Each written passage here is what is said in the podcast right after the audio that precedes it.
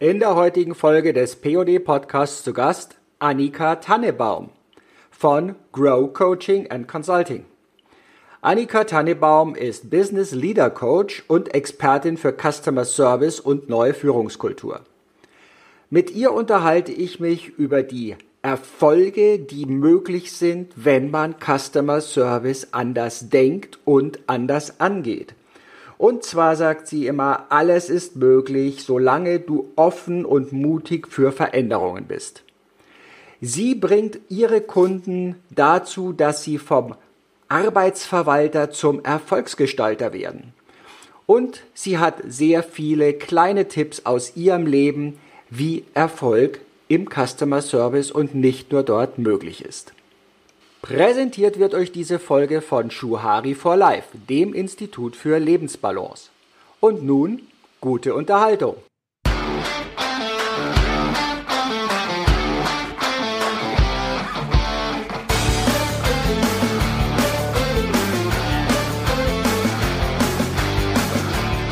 Hallo und herzlich willkommen zu deinem POD Podcast. Hier geht es um P wie Personalthemen, Persönlichkeiten und die Psychologie des Scheiterns und Gelingens. Es geht um O wie Organisationsthemen, Ordinale und Ordinelles. Und es geht um D wie Digitalisierung, Disruptives und Demografie. Medienpartner dieses Podcasts ist das Fachmagazin Teletalk, Kundendialog für Profis. Begleitend zum CCV Quality Award unterstützt der CCV Deutschland e.V., der Branchenverband der Call- und Contact Center Wirtschaft, diese Podcast-Folge. Mehr dazu unter www.quality-award.de. Mein Name ist Manfred Stockmann und ich freue mich, dass du heute dabei bist. Hallo, heute im POD Podcast zu Gast Annika Tannebaum. Sie ist Business Leader Coach und das ganze Thema Leadership und Customer Service ist ihre Leidenschaft. Hallo, liebe Annika, herzlich willkommen hier.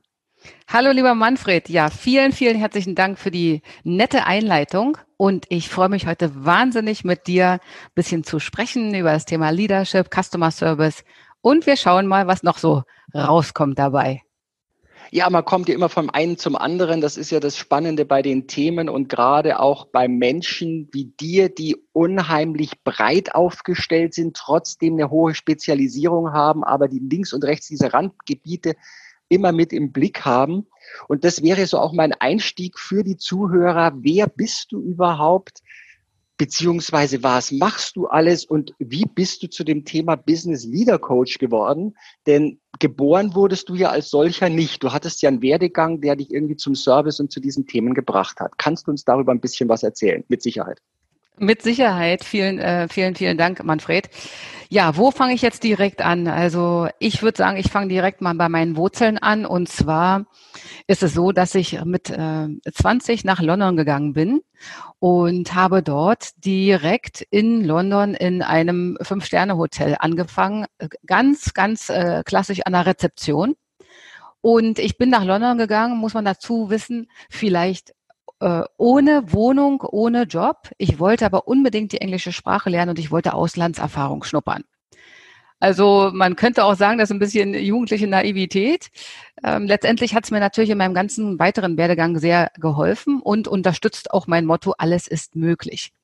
Also war ich in London, äh, hatte erstmal keinen Job, ähm, bin dann durch die einzelnen Hotels äh, tatsächlich auch vor Ort ähm, vorbeigegangen und habe mich dort beworben und war dann mehrere Jahre in London, habe dort relativ schnell Karriere gemacht, war dann mit ähm, 23 Duty Manager verantwortlich für ein riesengroßes Hotel direkt am Oxford Circus und hatte ja, war, war verantwortlich für den reibungslosen Ablauf des gesamten Hotels und natürlich war ich verantwortlich für glückliche Gäste. Ja, das ist auch so ein bisschen, was sich durch mein Leben zieht. Ich liebe den Service am Kunden. Ich bin selber Dienstleister mit Herz und Seele und London hat mich natürlich sehr geprägt, nicht nur durch die Hotellerie, sondern insbesondere auch schon den Umgang mit unfassbar vielen Nationen, Kulturen.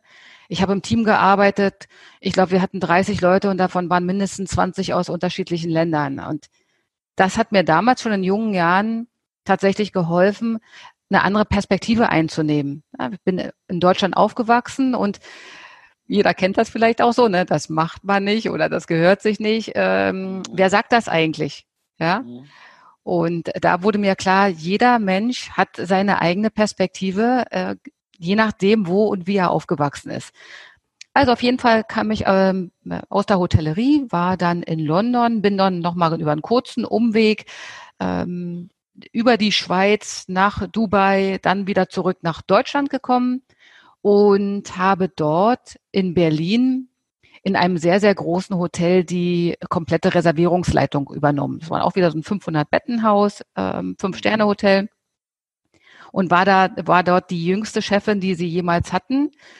Mit meiner Erfahrung natürlich aus London äh, und den unterschiedlichen Kulturen war das sehr, sehr gut fürs Unternehmen, weil ich einfach schon viele, viele Sachen gelernt habe, die ähm, in deutschen, in der deutschen Hotellerie einfach erst noch im Kommen waren.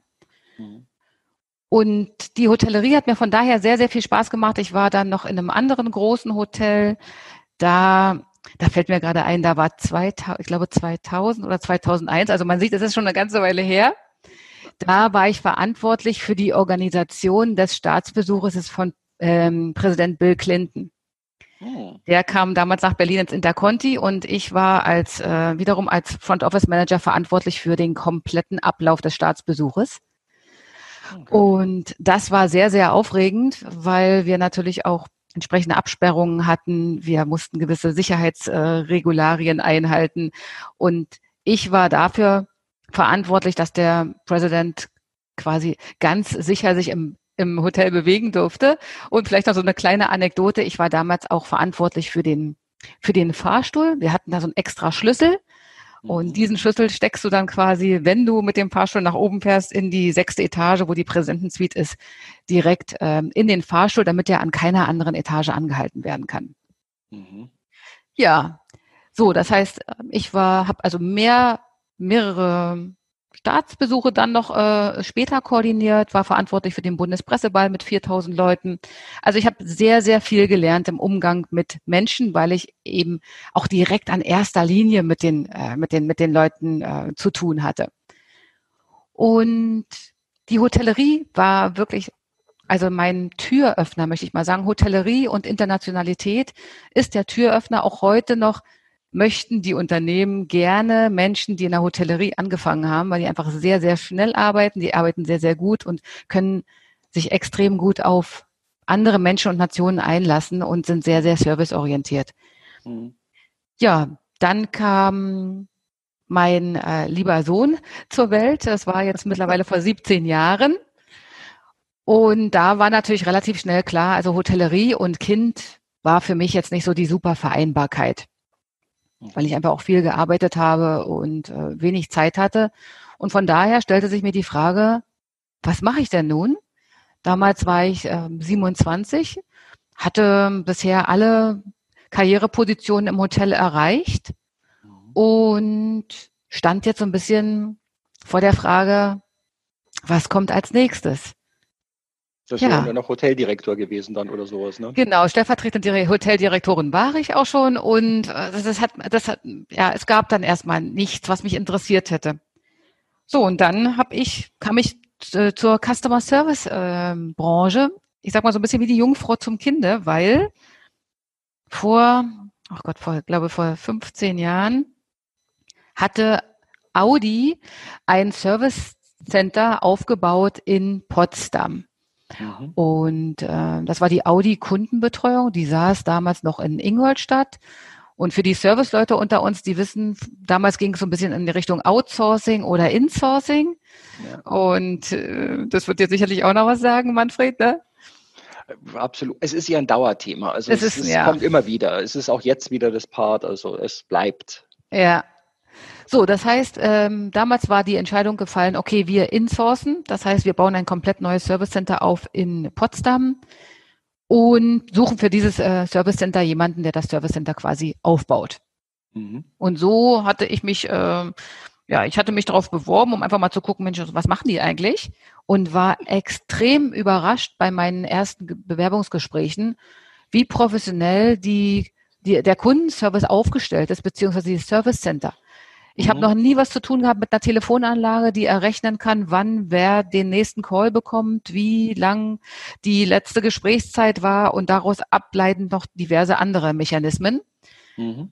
Und war sehr überrascht und angetan, dass man auch ein CRM-System hatte, wo man eben eingetragen hat, okay, der Kunde hatte sich wegen XY gemeldet, damit man einfach einen guten Ablauf hat, wenn der Kunde sich wieder meldet. Weil genau das kannte ich aus der Hotellerie auch. Ne? Da kommt zum Beispiel der Manfred Stockmann, dann, dann weiß ich, aha, der trinkt gerne Rotwein und wohnt gerne in der fünften Etage. Ist jetzt natürlich mhm. hypothetisch. Und äh, er war das letzte Mal mit seiner Frau hier, dass ich einfach eine gute Beziehung zum, zum Gast beziehungsweise zum Kunden aufbauen kann. Und das habe mhm. ich wiedergefunden in der Service Center Branche und von daher war klar, alles klar, das entspricht meinen Wurzeln. Ich werde jetzt äh, den, den Kundenservice von Audi gerne aufbauen. Mhm. jetzt so hattest ich, du mhm. natürlich den Vorteil, dass du in Top-Häusern der Hotellerie warst, weil ich würde jetzt mal sagen, auch das ist nicht durchgängig in der Hotellerie so üblich, alles über den Kunden und den Gast zu wissen und von dort her auch noch zu so einem Top-Anbieter ja. oder serviceorientierten Unternehmen wie Audi eben. Ja, absolut. Also ich, ich habe das, das, ähm, ich weiß nicht, ob es Glück ist. Wahrscheinlich habe ich auch äh, einiges dafür getan. Ich komme aus den Top-Häusern, aus Interconti und Hilton dieser Welt. Das heißt, das Thema Service und Dienstleistung stehen für mich an erster Stelle. Ist einfach eine, eine, eine Leidenschaft, eine Leidenschaft mit Herz, die mhm. ich, äh, die ich habe. Und genau das habe ich wiedergefunden bei meinem ersten Schritt in die Service Center Branche bei mhm. Audi, die nämlich auch gesagt haben, damals schon vor 15 Jahren, ähm, Annika, wir wollen den Kundenservice so aufstellen, weg von der reaktiven Kundenbetreuung hin zur proaktiven Kundenbetreuung. Mhm. Und da dachte ich mir so, holla die Waldfee, das kommt mir heute noch so äh, bei, äh, bei vielen Unternehmen äh, unter, die dann sagen, okay, wir wollen jetzt proaktiv werden. Ja. Das habe ich tatsächlich schon ein bisschen früher hören dürfen. Ja, und hatte den nationalen Bereich aufgebaut für Audi und wie wir jetzt wissen, komme ich ja aus, der Internet, aus dem internationalen Business. Das heißt, mhm. mir wurde dann auch relativ schnell die Leitung der internationalen Audi-Kundenbetreuung übergeben von Potsdam aus. Mhm. So, und da ging es eben um Strukturen erschaffen. Ne? Wie kommunizieren wir mit dem Kunden? Weil jetzt hatte ich den Kunden ja nicht mehr vor Ort, wie bisher, ja. face ja. to face, sondern ich hatte ihn am Telefon und ich hatte ihn per Mail, Chat und WhatsApp und diese ganzen Sachen, die gab es ja damals noch gar nicht. So, und dann habe ich den Audi Kundenservice äh, aufgebaut und ausgebaut und zwei oder drei Jahre später, 2000, ich glaube 2006 oder 2007, meldete sich Bentley Motors, die ja mhm. ebenfalls Bestandteil vom VW-Konzern sind, mhm. die festgestellt haben, also auch Bentley Motors im High-End-Segment ähm, der, der, der Automobilindustrie, die haben gesagt, es, es kommen immer mehr Käufer, die Bentley-Fahrzeuge erwerben wollen. Und der Heimatmarkt England in Crew sitzt die, äh, sitzt die äh, mhm. Factory. Die können das, äh, die können die Nachfrage nicht mehr tatsächlich gut steuern. Und sie haben festgestellt, dass der deutsche Markt, dass der europäische Markt anders tickt als der asiatische und als der amerikanische. Ja. Mhm. Mhm. Gute Beobachtung, oder? ja, fällt manchen amerikanischen Unternehmen heute immer noch schwer, wenn die nach ja. Europa gehen. ja, genau. So, und da haben die mich gefragt, ähm, ja, wir bräuchten jemanden, der sich gut mit dem englischen Markt auskennt. Ja, durch lauter Zufall war ich natürlich schon ein paar Jahre in London. Mhm. Und der sich gut auskennt mit den, ja, mit dem, äh, mit den äh, Upscale Customers, also die besondere Wünsche haben. Mhm. Und von daher habe ich gesagt, na ja, wunderbar, das mache ich total gerne. Habe dann die interkontinental europäische Kundenbetreuung für Bentley Motors aufgebaut, auch mit Sitz aus Potsdam heraus. Mhm. Und das ging dann sogar so weit, dass wir die Kunden nicht nur am Telefon oder in den E-Mails hatten, sondern dass wir auch Veranstaltungen organisiert haben. Veranstaltungen, so Driving-Events mit den, mit dem, mit dem Fahrzeug oder ähm, auch so Eingangsveranstaltungen, wenn man neues, wenn ein neues Fahrzeug vorgestellt wird oder auch äh, Bentley-Fahrzeuge über den zugefrorenen See fahren. Also so mhm. lauter Scherze, die ähm, die potenziellen Kunden oder Kunden von Bentley sehr gerne mögen. Mhm. Das war natürlich eine total spannende Erfahrung, weil sowohl die ähm, Audi-Kundenbetreuung als auch die Bentley-Kundenbetreuung natürlich auch noch ein bisschen anders von den Strukturen und Prozessen abläuft. Mhm. Wir hatten zum Beispiel ähm, in, der, in der Kundenbetreuung bei Bentley äh, Service-Level von 9010. Ja? No. 90 Prozent aller Kunden werden innerhalb von zehn Sekunden angenommen. Das ist naja, schon mal eine Hausnummer. Ist natürlich in der Kategorie Kunde auch durchaus notwendig. Ne? Genau, genau. Also das sind so, ne, da bin ich in Berührung gekommen mit KPIs, die waren schon deutlich anders und ähm, da ist natürlich dann auch mehr Manpower dahinter, muss man auch ganz mhm. klar sagen, ja. So, und nach der Audi Kundenbetreuung oder nach, nach, nach, nach, der, nach meinen ersten ja, Schritten im, in der Service Center Industrie habe ich die Service Center Industrie wirklich lieben gelernt. Und äh, liebe sie heute noch und helfe deswegen auch als äh, deswegen auch als Business Leader Coach, wobei ich ganz am Ende noch mal kurz drauf komme, bin ich als Business Leader Coach für den Bereich Aufbau und Ausbau, Customer Service, Customer Centricity und Kundenkommunikation unterwegs, weil mir das einfach so wichtig ist, weil ich denke, kein Unternehmen da draußen wird überleben ohne glückliche Kunden. Ja. Und wenn ich so jetzt noch bin, ich bin jetzt noch ungefähr vor zehn Jahren, 2010, da haben die Unternehmen, die oder die Unternehmen konnten sich unterscheiden durch Produkte oder durch Preise. Mhm. Ja, mhm. das ist aber schon lange nicht mehr der Fall, weil mhm. die Kunden einfach mit dem Griff in die Hosentasche haben die ihr Handy, sage ich jetzt mal, und können Preise vergleichen und sind überhaupt nicht mehr darauf angewiesen, ähm, ob das Produkt jetzt besonders äh, günstig oder eben auch nicht ist, sondern die gehen dahin, wo sie den besten Kundenservice haben.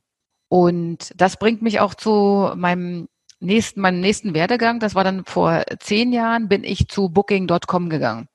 Mhm. Also raus aus der, äh, aus der Automobilindustrie, rein in die Travel-Branche, quasi wieder so mhm. zurück zu meinen Wurzeln. Mhm. Booking.com kannte damals niemand zehn, vor zehn Jahren. Das war in, äh, in Deutschland war es eher so HRS. Ja? Mhm, das fing da an, ja.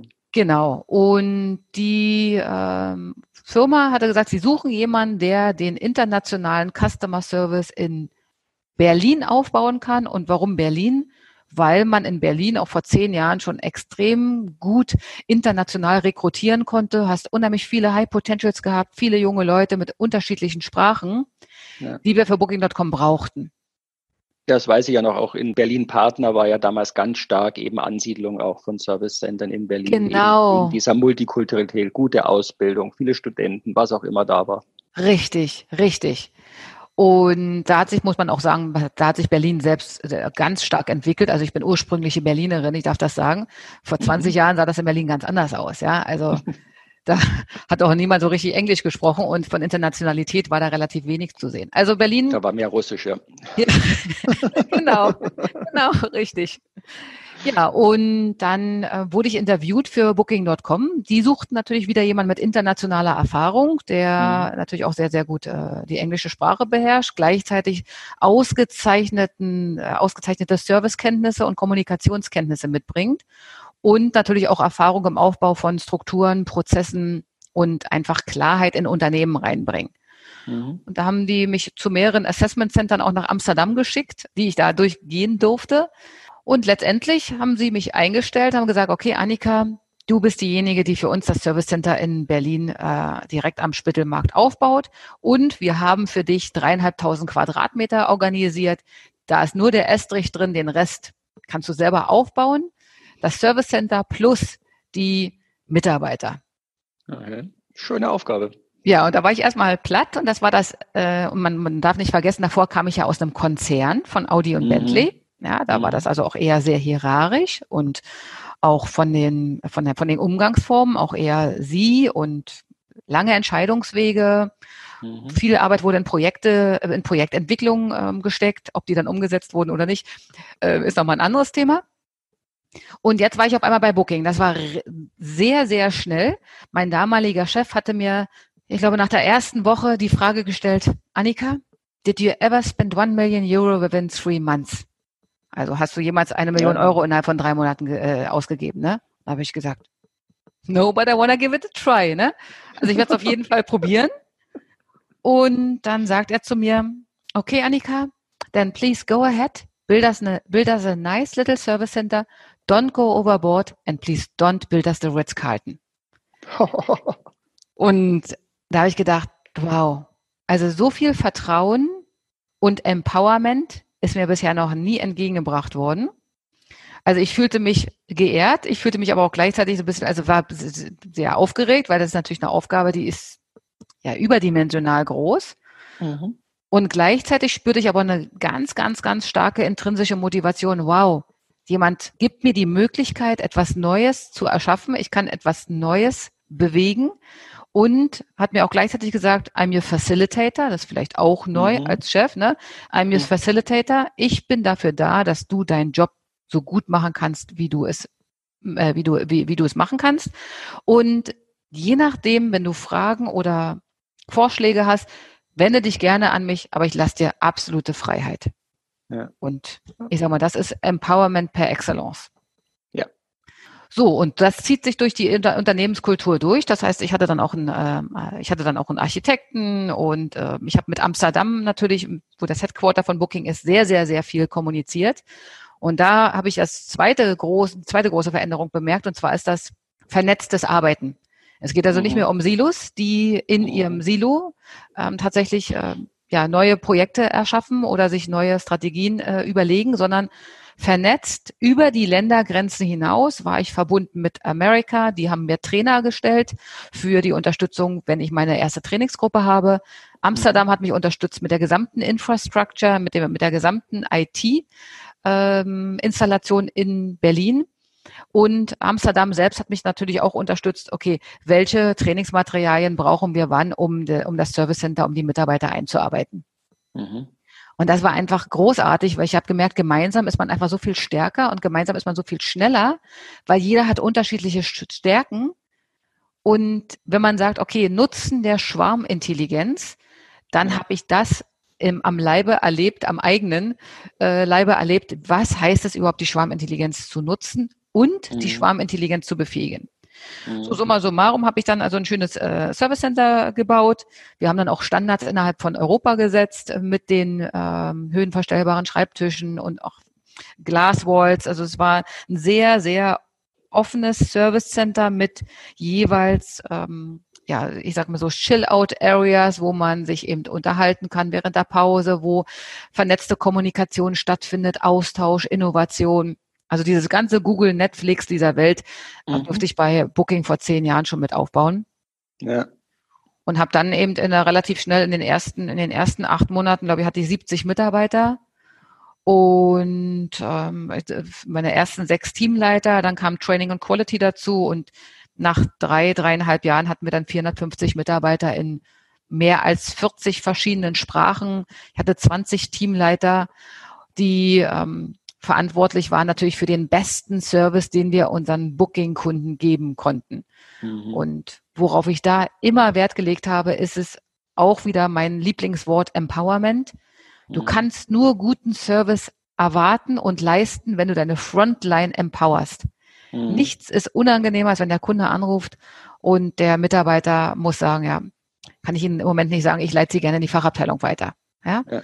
So viel wie möglich vorne schon tatsächlich ja, ähm, versuchen abzu, äh, abzugreifen, damit man überhaupt nicht in die Situation kommt, dass der Kunde nochmal warten muss. Also First Contact Resolution, ganz, ganz mhm. wichtig. Und das Thema Customer Centricity. Wir haben uns ja. immer hinterfragt, warum ruft der Kunde überhaupt an? Mhm. Weil ich sag mal, heutzutage kein Kunde möchte irgendwo anrufen. Dafür hat er gar nicht die Zeit, sondern der ja. ruft nur deshalb an, wenn er die Information nicht selber finden kann. Richtig. Und da nochmal in die Überlegung zu gehen, wie kann ich denn auch den Kunden empowern durch Self-Service? Weshalb, was sind meine Top 3 oder Top 5 Kontaktthemen, weshalb der sich meldet? Und mhm. wie kann ich die so entwickeln, dass sie entweder in den Self-Service-Bereich gehen oder komplett eliminiert werden? Also das mhm. ganze Thema Wertschätzung der Mitarbeiter, ähm, Empowerment, gleichzeitig auch eine Feedback-Kultur, ne? Feedback vom mhm. Kunden ins Unternehmen weitergeben, mhm. aber auch gleichzeitig Feedback den Mitarbeitern und Teamleiter geben. Wo kann man den Service noch wie verbessern? Mhm. Da bist du aber genau wieder auch bei dem Thema über die Silos hinaus. Also es gibt gar keine Silos, ja. sondern es, es gibt im Endeffekt Kompetenzfelder in den Unternehmen, die aber miteinander sehr stark interagieren. Genau, absolut. Und die sollten auch miteinander sehr stark interagieren. Ich kann mich auch noch an eine, an eine ähm, ja, an, an eine Zusammenarbeit erinnern. Da war ich mal in einer Abteilung gewesen, das war jetzt nicht bei Booking, das war in einem anderen äh, Unternehmen. Da ging es um Facebook und Marketingaktionen. Ähm, von denen der Customer Service nichts wusste. Und die Kunden haben mhm. uns dann gefragt, ja, aber wieso können wir denn jetzt den Gutschein nicht einlösen? Den Gutschein, den, den, den, den haben wir doch gesehen, der wurde doch ausgespielt. Mhm. Und wir wussten von dem Gutschein nichts. Ne? Also mhm. bin ich in die Marketingabteilung, Klassiker, Klassiker genau, habe gesagt, Mensch Leute, wie sieht's denn aus? Hier sind heute Gutscheine ähm, ähm, versendet worden. Wir, wie kommen wir an die Gutscheine? Was sind das für Gutscheine? Und können wir uns bitte äh, zukünftig da einfach noch mal ein bisschen früher abstimmen, damit der Kunde da nicht im Dunkeln stehen gelassen wird. Da wurde mir tatsächlich gesagt, ja, Annika, aber das ist nicht dein Kompetenzbereich. Mhm. Wo ich dachte, ah, mit, mit solchen Aussagen kann ich relativ wenig anfangen. Und ich glaube ja. auch, Unternehmen und Abteilungen, die solche Aussagen treffen, die werden große Schwierigkeiten haben, langfristig zu überleben, weil wir sind einfach nur gemeinsam stark. Also so. du hattest das ja vorher auch mit dieser Schwarmintelligenz eingesetzt. Mhm. Du bist ja, kommst ja auch aus dem englischen Sprachraum sehr stark. Da funktioniert ja dieser eine schöne Satz, der Unterschied zwischen Collected Intelligence und Collective Intelligence. Ne? So ja. ein ganz kleiner Unterschied im Deutschen so gar nicht eins zu eins zu übersetzen. Aber das ist häufig das, viele sammeln Experten an, aber die vernetzen sie nicht miteinander. Genau. Und durch diese nicht vernetzten Experten lässt du viel Potenzial liegen, ja? Ja. Deswegen sage ja, ich auch. Du verlierst auch Experten wieder, weil die da auch irgendwann frustriert sind, die Guten. Genau. Du verlierst sie. Du kommst natürlich auch innovativ nicht weiter, wenn du die nicht miteinander vernetzt. Das mhm. heißt, eine ganz, ganz große wichtige Eigenschaft auch von den Leadern der, ähm, äh, der heutigen Zeit ist, Führungskräfte müssen Potenzialentfalter sein, ne? Oder mhm. Kollaborationsbeförderer und mhm. gleichzeitig auch äh, Role Models, ne? Mhm. So wie wir unsere ähm, ja, Kompetenzen der eigenen Mitarbeiter zusammenführen, so zeichnet sich das natürlich dann auch wieder im Endeffekt mit dem im, im Umgang mit dem Kunden aus. Ja. Ja. Und ähm, ja, also nach, äh, nach Booking bin ich dann, ähm, also da hatte man mir auch ähm, angeboten, da noch weiterzugehen in, äh, in, in, in Richtung Amsterdam. Und das war für mich jetzt nicht so direkt äh, spannend, weil damals mein Sohn auch gerade ähm, aufs äh, Gymnasium kam und da wollte ich nicht jetzt äh, mhm. ins Ausland umziehen, um da mal ein paar Hintergründe zu geben. Und ja. wie das manchmal so ist, habe ich dann ähm, gesagt, okay, ich bin also da auch nicht mobil und dann ist natürlich mhm. auch relativ schnell klar, dass ähm, da was da was passieren muss in meinem Leben und dann ja. hatte ich die gute Gelegenheit, dass eBay gerade zu dem Zeitpunkt mhm. einen ähm, Head of Customer Service für den eigenen Online Shopping Club suchte. Und dachte ich mir, und zufällig ist ja alles in der Berliner Gegend, ne? Äh, zufällig ist das alles in der Berliner Gegend, ja. Deswegen, ne? Ich glaube ja auch nicht an Zufälle. So, das heißt, ich habe mir gedacht, okay, auch ein amerikanisches Unternehmen, damit habe ich auf jeden mhm. Fall gute Erfahrungen gemacht und gleichzeitig im Retail-Bereich. Und mhm. Retail hatte ich bis jetzt noch nicht. Also habe ich gesagt, mhm. alles klar, das mache ich. Und war dann die letzten vier Jahre bei eBay, habe dort den Customer Service ähm, so aufgebaut und ausgebaut, dass wir tatsächlich mehrere Preise gewinnen durften zusammen. Und mhm. das heißt, wir sind zweimal den, wir haben zweimal den ersten Platz ähm, gewonnen von den Service Champions Deutschlands. Das heißt, mhm. wir haben wurden ausgezeichnet für den besten Online-Kundenservice in ganz Deutschland. Also wir waren damals mhm. auch noch vor Zalando und vor Amazon. Mhm. Und äh, wir haben den zweiten Platz belegt im silbernen Stevie Award, Kundenservice-Team des Jahres. Und die Besonderheit daran ist, dass wir den Preis zusammen gewonnen haben mit unserem damaligen Dienstleister CCC. Mhm. Und das ist schon eine Seltenheit. Für mich allerdings nicht, weil auch wenn man mit einem Dienstleister arbeitet, für mich ist das Arbeiten auf Augenhöhe extrem wichtig. Nicht ja. nur untereinander im Team oder vernetzt, abteilungsübergreifend, sondern auch und insbesondere mit den Dienstleistern. Mhm. Weil wir sind alle, haben wir alle ein Ziel und zwar wollen wir natürlich in meinem Bereich einen erfolgreichen Customer Service aufbauen für äh, motivierte Mitarbeiter, begeisterte Kunden und ein ja. rasantes Wachstum. Ne? Ja.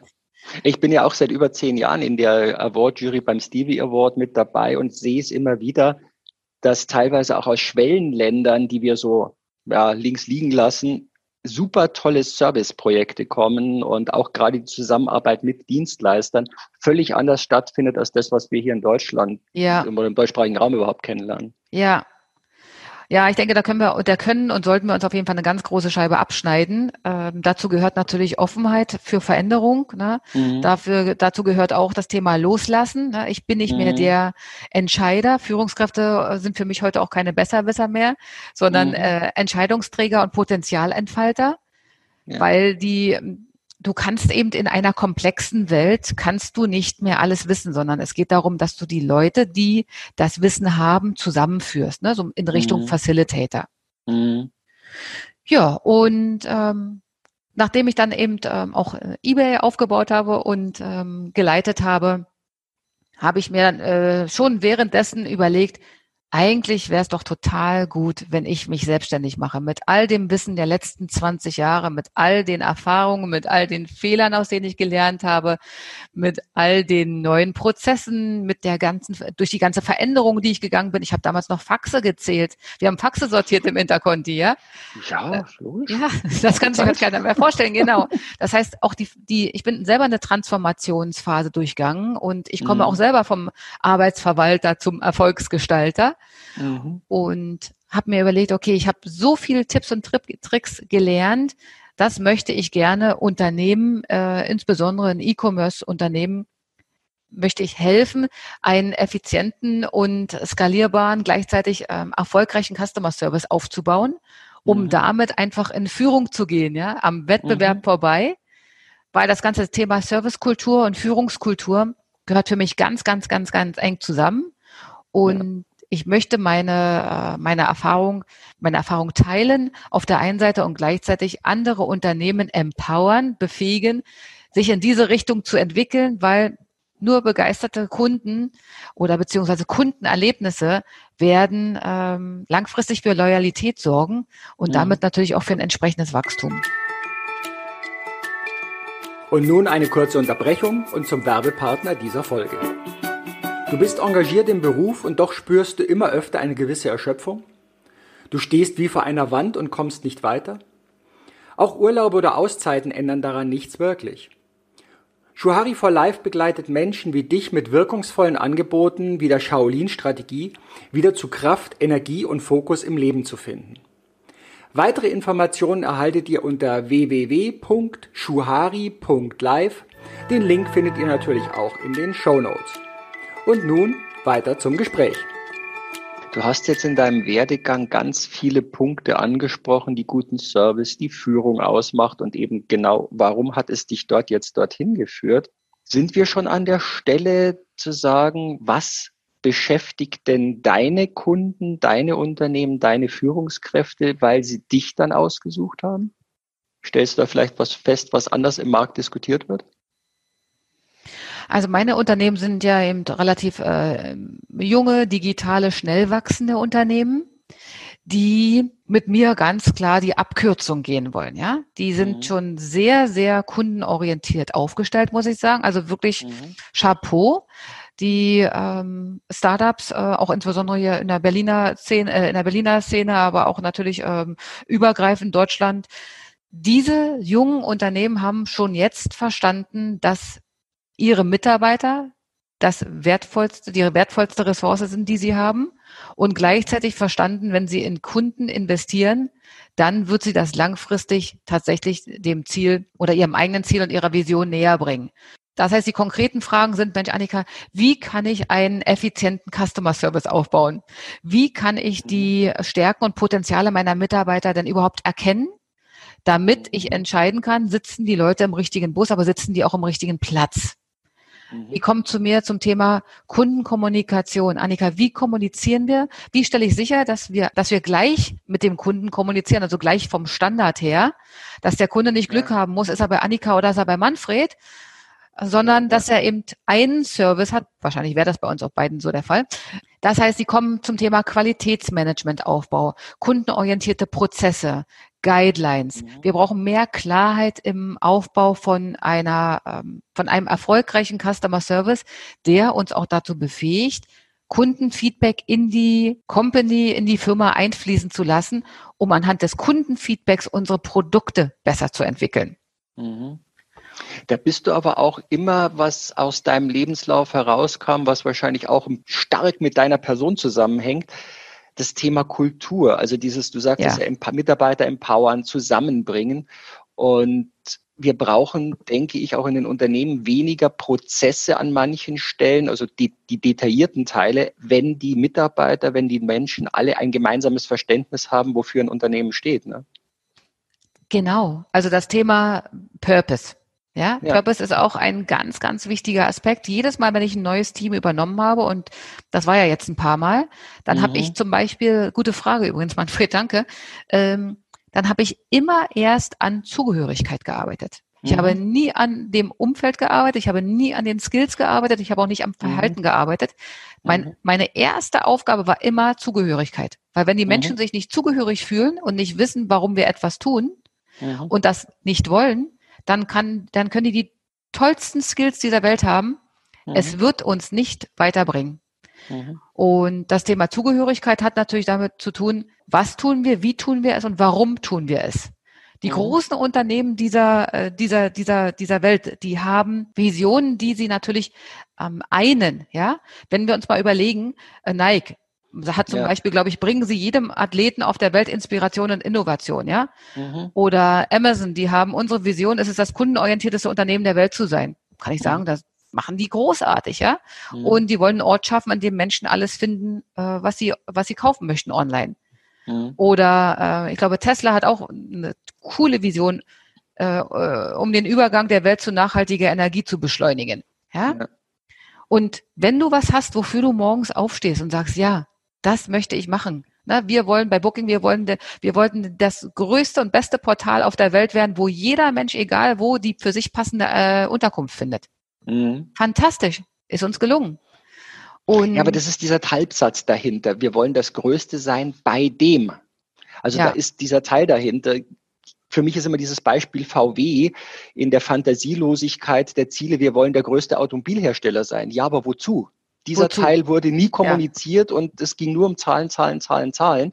ja, So, das ist, glaube ich, dieser feine Unterschied, den du auch da gerade angesprochen hast. Nicht unbedingt nur das, was ich mache, sondern auch wie und mit welcher Energie, eben mit welchem Sinn, den ich dahinter reinlege. Genau. Und der Sinn ist so unfassbar wichtig. Ne? Wenn wir intrinsisch motiviert sind, Mhm. dann brauchen wir keine Motivation und auch keine Bonussysteme von außen, sondern dann machen Mhm. wir das. Ja, Mhm. ich gehe zum Beispiel seit seit vier Monaten regelmäßig, bin ich jetzt bei ungefähr 100 Kilometern pro Monat. Ja, äh, das mag jetzt für Marathonläufer relativ wenig sein. Für mich ist das total viel. Mhm. Und weil ich mir, weil ich mir das selber selber die Vision auferlegt habe, ich möchte gesunder sein, ich möchte Mhm. fitter werden, ne? Und dafür kommen halt noch viele, viele andere Themen mit dazu. Und Mhm. ich mache das. Mhm. Da bräuchte man mir jetzt nicht noch 50 Euro geben, jedes Mal, wenn ich laufe. Im Gegenteil, das wäre Mhm. sogar kontraproduktiv. Ich mache das aus einer inneren Überzeugung heraus. Das ist aber so ein Kulturthema. Du hast einen Sohn, du weißt Erziehung häufig, wenn du gute Noten hast, bekommst du nochmal Geld dafür. Also es wird immer Ja. auch, wir werden schon konditioniert sehr schnell. Also ich weiß nicht, ob du es gemacht, ich gehe mal davon aus, nein eher. Aber Richtig. Dass wir von klein auf oder sehr früh schon auf diese extrinsische Motivation konditioniert werden, was ja auch, aber das wäre ein anderer Themenbereich, immer wenn ich mit dem Thema Gewerkschaften, Arbeitnehmervertretungen zu tun habe, die ja das Thema nur aus der extrinsischen Motivation sehen. Hm. Ja, ist Aber so. den Bereich klammern wir momentan mal aus. Gewerkschaften ist ein eigenes Thema. Genau, das würde, glaube ich, auch den Rahmen sprengen hier heute, ja. Ja, ähm, nur da sprichst du natürlich auch was Interessantes an. Das sollten wir aber auch ausklammern, das ganze, äh, die, das ganze äh, Thema, wie werden wir sozialisiert, wie Ja. wachsen wir auch, auch das ganze Thema Bildung. Ne? Du Mhm. kriegst gute Noten, wenn du genau das machst, was man dir sagt, wenn du genau das wiedergibst, was du, äh, was jetzt gerade abgefragt wird. Da sind keine, da ist kein Grau oder Rot oder Gelb zulässig, das ist Schwarz oder Weiß. Ne? Und Genau, wenn du wenn eine du dem System dienst. Genau. Und dieses, äh, dieses, äh, dieses System dienen ist aus meiner Sicht völlig, ähm, völlig überaltert und Mhm. überhaupt nicht mehr zeitgemäß. Und deswegen wahrscheinlich tun sich jüngere Unternehmen teilweise, obwohl es gibt auch Ausnahmen in, äh, in ich sage mal, gesetzteren oder ähm, reiferen Unternehmen, die das Prinzip verstanden haben der Veränderung, Kulturveränderung, Offenheit, Mindset. Die nehmen dann wiederum nämlich ihre Leute mit und sind Mhm. natürlich dann auch viel, viel schneller im, in der eigenen Veränderung und der eigenen Innovation, was Ja. Neues auf den Markt zu bringen. Ja, Ja. ja spannendes Thema. Absolut. Also es zieht sich ja durch und du, dieser Purpose-Teil, das wäre jetzt so meine weitergehende Frage. Du hast jetzt gesagt, was deine Unternehmen beschäftigt, aber wir sehen ja auch, dass dieser Markt sehr groß ist und ja noch unheimlich viel Nachholbedarf hat, vielen Stellen hat. Wenn ich heute mit Sinn oftmals komme, dann werde ich mal so schlicht, schlicht belächelt. Sinn ist, dass wir Gewinn machen, dass wir maximal dieses und jenes haben. So, ja, das ist ein Mittel zum Zweck, aber das dahinter. Welche Fragen sollten sich denn deiner Meinung nach Unternehmen stellen, damit sie dorthin kommen, wo deine Kunden ja schon sind? Ja, das ist auch eine gute Frage. Oder äh, gute, gute, gute, gute Fragen. Also ich habe auch Unternehmen, die da noch nicht sind, die aber mhm. mutig sind, ja, also mutig, schon mal das erste, die mutig mhm. sind und die offen für Veränderung sind. Mhm. Mutig, offen für Veränderung und die tatsächlich einen neuen Weg eingehen wollen und auch mhm. können. Ja. Mhm. Wenn diese Voraussetzungen gegeben sind, dann kannst du natürlich auch etablierten Unternehmen wirklich gut helfen in ihrer eigenen Weiterentwicklung. Mhm. Ähm, die Fragen, die sich Unternehmen aus meiner Sicht in, in erster Linie erstmal stellen sollten, ist, wozu gibt es mich? Mhm. Was ist der Mehrwert, den ich meinen Kunden biete? Mhm. Welche Probleme löse ich für meine Kunden? Mhm. Welchen, welchen Stellenwert spielen die Mitarbeiter in meinem Unternehmen? Und gleichzeitig, welchen Stellenwert spielt der Kunde in meinem Unternehmen? Mhm. Und wie kann ich für ein gemeinsames Why sorgen und dann auch sicherstellen, dass egal wie viele, wie viele Mitarbeiter ich im Unternehmen habe, dass die alle die gleiche Antwort auf das gemeinsame Why geben können. Ja. Und das ist mehr als diese früheren Unternehmensleitbilder, die dann in Leder gebunden nur in der Vorstandsetage stehen. So sieht's nämlich aus. Oder irgendwo an der Wand hängen. So sieht's ja. aus. Und der nächste, und das, und das nächste große Thema dabei ist, wir befinden uns in einer Führungskultur im Wertewandel. Mhm. Welche Werte hat ein Unternehmen heutzutage? Ich meine, ich habe selber einen 17-jährigen Sohn. Ich habe die letzten 20 Jahre nur mit 20 bis 30-Jährigen oder bis maximal 35-Jährigen gearbeitet, also im, im, im Durchschnitt. Und die stellen sich, die stellen sich ganz klar die Frage oder die kommen in ein Unternehmen, welches ihrem Wertesystem entspricht. Mhm. Und dieses Wertesystem hat eben viel mit Selbstbestimmung zu tun, Selbstwirksamkeit zu tun, mit mhm. ich möchte mich selber entwickeln, ganz, ganz mhm. wichtig, ja. Mhm. Das heißt, wir sprechen ja auf der einen Seite über die Weiterentwicklung und mhm. lebenslanges Lernen. Das finde ich zum Beispiel mhm. wirklich extrem wichtig.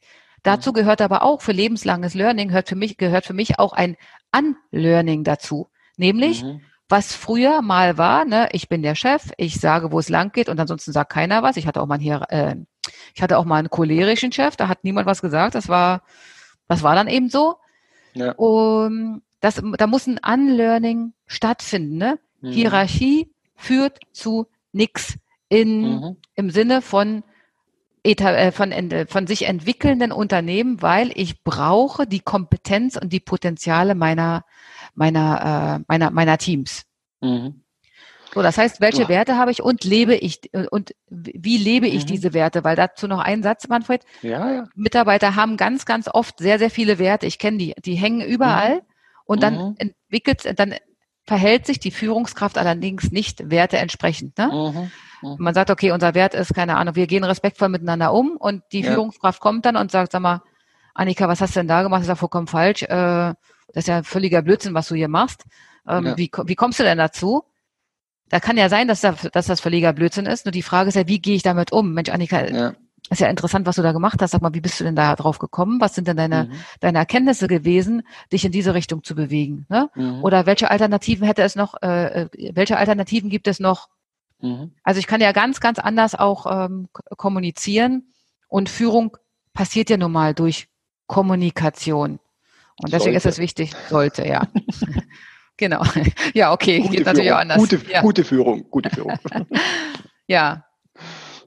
Passt das erstmal soweit? Ja, absolut. Und du hast mir wunderbar ja hier schon das Stichwort gegeben der Entwicklung, vor allem auch der persönlichen Entwicklung du bist ja jetzt ein Mensch, der, wenn man deine Lebensgeschichte anschaut, von Jugend an, Komfortzone war für dich ein Rückzugsraum, aber nicht der Lebensaufenthaltspunkt. Also du bist immer wieder an und über die Grenzen gegangen, du hast dich weiterentwickelt, du hast auch sehr viel, was ich aus äh, den Gesprächen, die wir ja vorab auch schon mal geführt haben, wo wir uns kennengelernt haben, festgestellt habe, du hast unheimlich viel auch in deine Persönlichkeitsausbildung gesteckt, ja. weil es intrinsisch eben angelegt ist, weil du es merktest. Was ist jetzt auch dabei wieder so ein Part, wo du sagst, ja, das ist ein Mehrwert, den ich meinen Kunden damit auch rüberliefer oder wo ich ihnen andere Perspektiven aufmache? Ja, danke für die Frage, weil die Investition in mich selbst oder die Investition in die eigene Persönlichkeit sehe ich immer noch als Hauptbestandteil, sich in einer agilen, komplexen Welt dauerhaft ähm, zu entwickeln, zu behaupten und eben auch erfolgreich zu sein. Mhm. Und die Zeiten haben sich geändert. Ne? Ähm, ich sag mal so platt, die äh, Chefs sollten nicht nur mehr bereit sein, ihre Ziele zu hinterfragen, mhm. sondern insbesondere auch sich selbst. Mhm. Und dazu gehört natürlich auch das eigene Ego vor der Tür zu lassen. Mhm. Und jetzt bin ich auch nicht so auf die Welt gekommen, sondern ich bin ja auch mal äh, in meine erste Führungsrolle gekommen. Und da ging es um das Thema ähm, ja hierarchische Führungskraft in der Hotellerie. Äh, auch vor 20 Jahren war ja ganz, ja, es war einfach ganz eindeutig äh, so geregelt. Ja.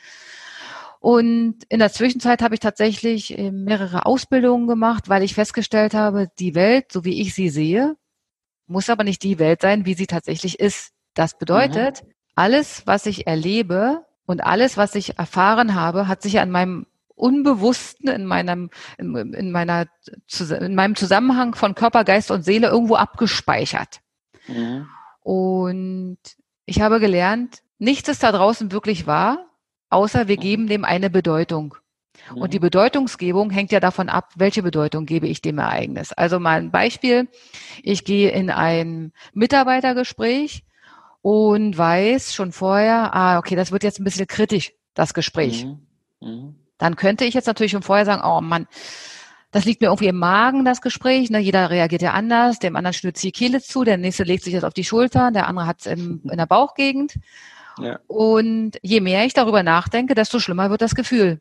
Ja, mhm. das ist also eine negative Energie, macht sich in meinem Körper breit in, im Hinblick auf dieses bevorstehende Gespräch. Mhm. So, das heißt, wie gehe ich jetzt logischerweise in dieses Gespräch? Ja, nicht besonders motiviert, schon eigentlich äh, leicht genervt mit einer negativen Energie. Und wie wird mein Gespräch dann auch werden? Mhm. Genauso wie ich reingehe. Mhm. Jetzt ist die, jetzt, wir haben ja, äh, ich sag mal, unser menschliches Gehirn ist ja in der Lage, sich so viele Sachen vorzustellen und insbesondere so viel Ängste sich selber vorzustellen. Ich erinnere an Menschen, die, ich glaube, 90 Prozent aller Menschen weltweit haben mehr Angst, äh, öffentlich zu sprechen als vor dem Tod. Soll so sein. Also ja? ich habe die Statistik nicht nachprüfen können. Nee, ich auch nicht. Kommt äh, einem häufig vor, so ja. Genau. kommt einem häufig so vor, wo ich mir sage, Wahnsinn, ne? Nur mhm. weil unser Gehirn sich überlegt, wie schrecklich das ist oder was auch mhm. immer da passiert, ohne dass mhm. derjenige ja tatsächlich vor der oder auf der Bühne steht. Mhm. Und da habe ich mir gesagt, das, das, das, das kann so nicht sein. Ähm, ich fing an irgendwann mit der Frage, okay, habe ich einen eigenen freien Willen? Oder mhm. wie viel wird unbewusst gesteuert, durch, äh, von dem ich gar nichts mitbekomme?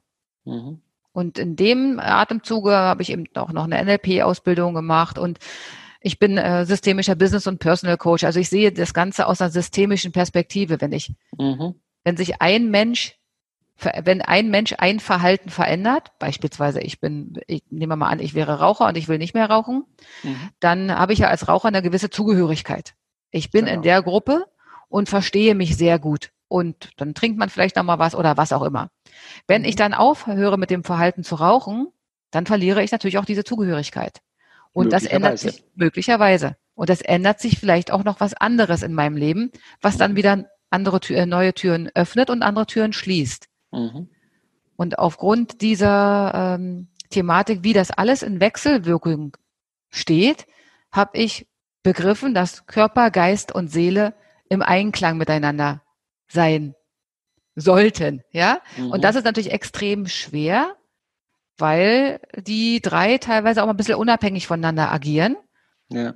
Und ich habe probiert rauszufinden, okay, wie kann ich näher an mich selber rankommen, weil nicht von außen nach innen, sondern ich möchte mich von innen nach außen entwickeln. Je mhm. stabiler ich bin in meinem Umfeld, desto empathischer ich bin, desto weniger Bedeutung ich in ja, Situationen rein interpretiere. Ja, da mhm. unterhalten sich zwei, drei Leute und ich könnte denken, ah, die unterhalten sich über mich, ist ja gar nicht der Fall. Ja. Wenn ich weniger Bedeutung reingebe, gehe ich viel offener in Situationen. Wenn ich die Bedeutung in Konfliktgespräche nicht reingebe, sondern sage, das ist einfach ein tolles Entwicklungsgespräch, wobei, wobei klar wird, dass der Mensch sehr, sehr klare und gute Stärken hat. Nur ich kann ihm im Moment keinen Job anbieten, wo er seine Stärken einsetzen kann. Mhm. Dann ist das doch ein total positives Gespräch. Ja. Ja? Und das ist eine Einstellungsfrage, eine Mindsetfrage, eine Haltungsfrage. Ne? Jeder Mensch ist erstmal per se gut, jetzt mal im Übertragenen. Mhm. Und wenn er aber etwas nicht kann, dann liegt das eben daran, dass er eben vielleicht nicht, nicht, nicht genügend Anleitung hatte oder seine Stärken vielleicht woanders liegen. Mhm. Ja, wenn du jetzt einen Public Speaker nimmst und den möglicherweise in die Buchhaltung steckst, dann ist der, könnte sein, nicht ganz so erfolgreich wie auf der Bühne oder umgekehrt brauche ich bloß mich anschauen. Alles, was mit Administration und Verwaltungsaufgaben zu tun hat, bin ich immer heilfroh, weil das kostet mich so viel Kraft und Energie, die kann ich einfach woanders einsetzen. Ja, genau. Und wenn du merkst, wohin fließt deine Energie, wo ist deine Leidenschaft, dann tut dir das auch gut, was du machst. Deswegen mhm. kann ich auch sehr, sehr viel und sehr, sehr gut arbeiten, weil es eine positive Energie in mir auslöst. Weil ich merke, mhm. einer meiner Hauptwerte ist auch Selbstbestimmung, einer, ein weiterer ist Weiterentwicklung. Ich möchte jeden Tag was Neues lernen, was Neues mhm. tun. Ne, das ist raus aus der Komfortzone, rein in die Lernzone. Mhm. Damit wird die Komfortzone ja immer größer und du wirst ja viel, viel, vielschichtiger und ja es gelingt dir besser, in die Beziehungsebene mit deinen Menschen einzusteigen. Gerade als Führungskraft ist das wichtig, rauszufinden. Sag mal, wo steht mein, wo steht mein, äh, mein Mitarbeiter gerade? Ähm, wie kann ich ihn unterstützen? Ja? ja? Wie kann ich auch klar kommunizieren, dass das hier vielleicht gerade nicht passt aus den Gründen, dass wir zum Beispiel seine Stärken in dem Moment äh, nicht relevant einsetzen können, ja, oder nicht effektiv mhm. einsetzen können. Und da habe ich angefangen, tatsächlich regelmäßig zu meditieren. Mhm. Das habe ich vor fünf oder sechs Jahren, äh, habe ich noch so ein bisschen äh, darüber geschmunzelt, wenn mir das Leute erzählt haben. Mhm. Und heute möchte ich das ganz ehrlicherweise nicht mehr missen. Also ich keinen Tag beginnt, ohne dass ich nicht morgens äh, mindestens zehn Minuten meditiert habe. Mhm. Und was ich gelernt habe, ist, in der Stille bekomme ich die meisten Antworten. Mhm. Da, so da kommen so viele Gedanken, äh, äh, relevante, fokussierte Gedanken hoch, mhm. weil ich mir mal Ruhe nehme. Und ja. Das ist ja das, was viele oftmals unterschätzen, die sagen, naja, Meditation ist zur Entspannung.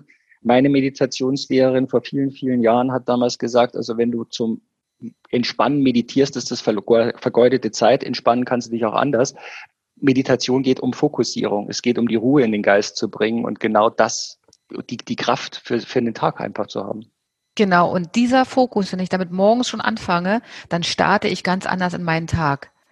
Gleichzeitig führe ich zum Beispiel auch noch ein Dankbarkeitstagebuch, ja, so mal aus dem mhm. Nähkästchen geplaudert, mhm. weil ich auch festgestellt habe und vielleicht auch insbesondere in Deutschland, wir sind stark darauf fokussiert, ähm, Fehler zu finden, ja, oder Dinge zu ja. finden, die nicht rund laufen.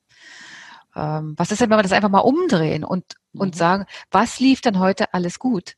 Wofür mhm. bin ich denn dankbar, ja? Mhm. Ähm, ich bin auch dankbar für meinen, äh, für, für, für meinen Körper, meine Hände, meine, meine Ohren, meine Augen, ne? Mhm. Also, so viele Dinge, die wir als selbstverständlich hinnehmen, die aber eigentlich gar nicht selbstverständlich sind, mhm. wie ich mein Leben führen darf. Und das mache ich auch jeden Tag. Fokussiere ich mich auf die Dinge, die, für die ich dankbar sind, die, für, ich, für die ich dankbar bin. Und das hat gleichzeitig zur Folge, dass mein Dankbarkeitsmuskel, also der Muskel für die Positivität in meinem Leben natürlich mhm. ständig wächst. Den kann man mhm. ja auch trainieren. Mhm. Und somit sehe ich auch unter äh, oder während des Tages immer wieder Dinge, für die ich dankbar bin. Ja, oder auch heute mhm. für den Podcast. Wir können für so viele Dinge dankbar sein. Das äh, wird unser Leben einfach nachhaltig verändern. Und so habe ich das bis jetzt äh, schon erlebt. Und meine nächste Aktion wird auf jeden Fall so ein Schweigekloster sein. Ich möchte mal zwei mhm. Tage ins Schweigekloster gehen. Also das ist auch noch eine Herausforderung, das habe ich noch nicht gemacht. Mhm. Ähm, es steht auf jeden Fall auf meiner Liste, dass ich das noch ähm, erleben will. Und mhm. ich merke als Führungskraft, es tut mir sehr, sehr gut, wenn ich in einer inneren Balance bin. Vielfältig geht es um das Thema Burnout ne, und ähm, Ich ja. kann nicht mehr, ich bin überfordert. Wenn du als Führungskraft mehr in die Balance kommst, dann bist du auch leistungsfähiger und damit natürlich auch innovativer und fokussierter, bist ein anderes Vorbild auch für deine, äh, für deine Mitmenschen. Und wenn du in, in deiner inneren Balance bist, dann hast du auch große Freude an den Themen, die dich beschäftigen und machst das teilweise mit einer, mit, mit, mit einer, mit, mit einer Leichtigkeit, ja? Mhm. Bin ich absolut bei dir. Also vom Gefühl her stellst du fest, in deinem Umfeld, beruflich auch und so, es ist immer noch ein Thema, für das eher Frauen offen sind. Bei Männern dauert es deutlich länger.